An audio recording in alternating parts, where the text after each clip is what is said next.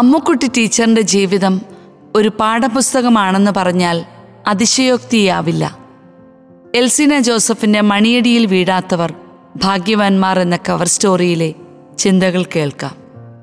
ചുറ്റുമുള്ളവരൊക്കെ ഓട്ടത്തിലാണ്.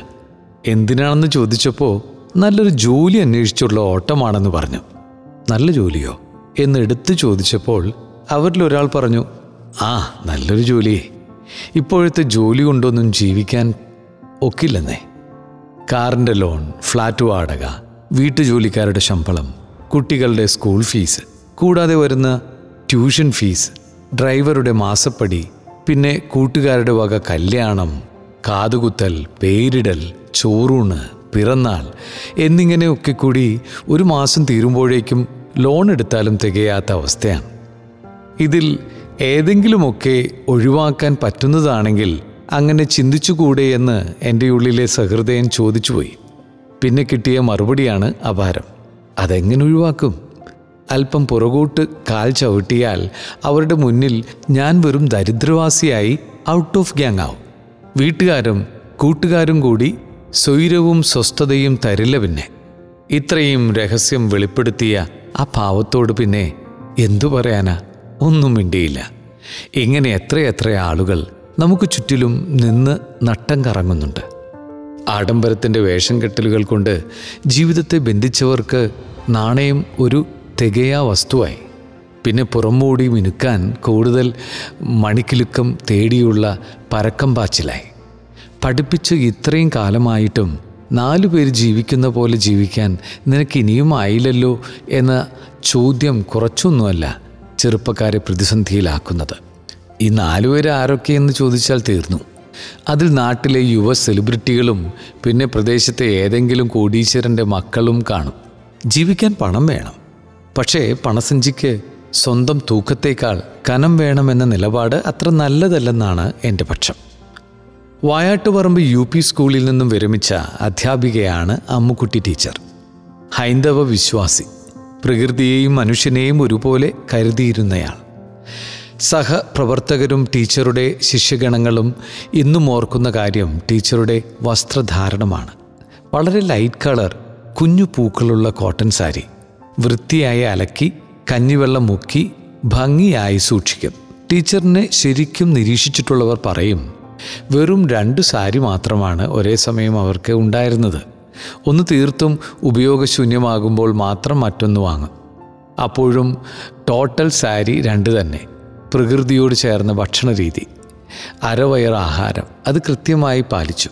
ചിട്ടയ ഭക്ഷണ രീതിയും സാധനങ്ങൾ കൈകാര്യം ചെയ്യുന്നതിലെ കണിശതയും കൊണ്ട് ടീച്ചറിലെ സ്വാതികയെ ആരും അത്ര വേഗം മനസ്സിലാക്കിയില്ല. കുളിക്കാൻ ഉപയോഗിച്ചിരുന്നതും തുണി കഴുകുന്നതും അലക്കുന്ന സോപ്പ് ഉപയോഗിച്ച്. ടീച്ചറിന്റെ വലിയ കുടുംബം പുലർന്നിരുന്നത് അവരുടെ മാത്രം സ്ഥിര വരുമാനത്തിൽ നിന്നാണ്. രോഗിയായ ജീവിത പങ്കാളിയും സ്വന്തം കുട്ടിയുടെയും കൂടാതെ സഹോദരങ്ങളുടെ മക്കളുടെ വിദ്യാഭ്യാസവും വീട്ടുചെലവും അടക്കം എല്ലാ കാര്യങ്ങളും പഴയ ഏഴാം ക്ലാസ്സുകാരി ടീച്ചറുടെ നിശ്ചിത വരുമാനത്തിൽ നിന്നും കണ്ടെത്തി എന്ന് പറഞ്ഞാൽ ആരും അതിശയിക്കും. സാമ്പത്തിക അവസ്ഥയെ വരുതിയിൽ നിർത്താൻ ടീച്ചർ തേടിയ കുറുക്കുവഴികൾ വെറും ത്യാഗത്തിന്റേതാണെന്ന് കരുതി വിമർശിക്കാൻ വരട്ടെ. ടീച്ചറുടെ ജീവിത ദർശനം അതിനുള്ള മറുപടിയാണ്. അത്യാവശ്യത്തിനു വേണ്ട കാര്യങ്ങൾ ചെയ്യുക എന്നതാണ് പരമപ്രധാനം. ആവശ്യങ്ങൾ പ്രധാനം അനാവശ്യം അപ്രധാനം. അത്യാവശ്യങ്ങൾക്ക് പ്രഥമ പരിഗണന കൊടുത്താൽ ബാക്കിയുള്ളതൊക്കെ ഒരു കല്ലേറ് ദൂരെ മാറി നിന്നോളും. അതോടെ ബാക്കിയെല്ലാം ക്രമീകരിക്കപ്പെടും.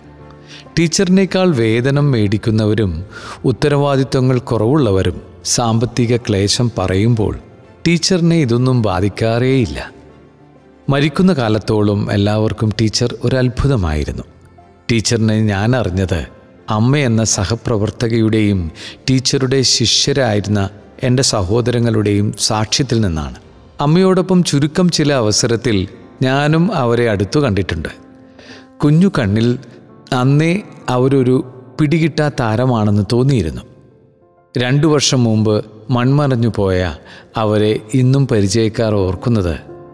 അതിഭാവുകത്വങ്ങളോ ആഡംബരമോ ഇല്ലാതെ ലളിതവും സംതൃപ്തവുമായ ജീവിത മാതൃകയുടെ പേരിലാണ് പറഞ്ഞു വരുന്നത് നമുക്ക് വേണ്ടത് സാമ്പത്തിക അടിച്ചമർത്തൽ എന്ന് ഇത് വായിക്കുന്നവർ തെറ്റിദ്ധരിക്കരുത്.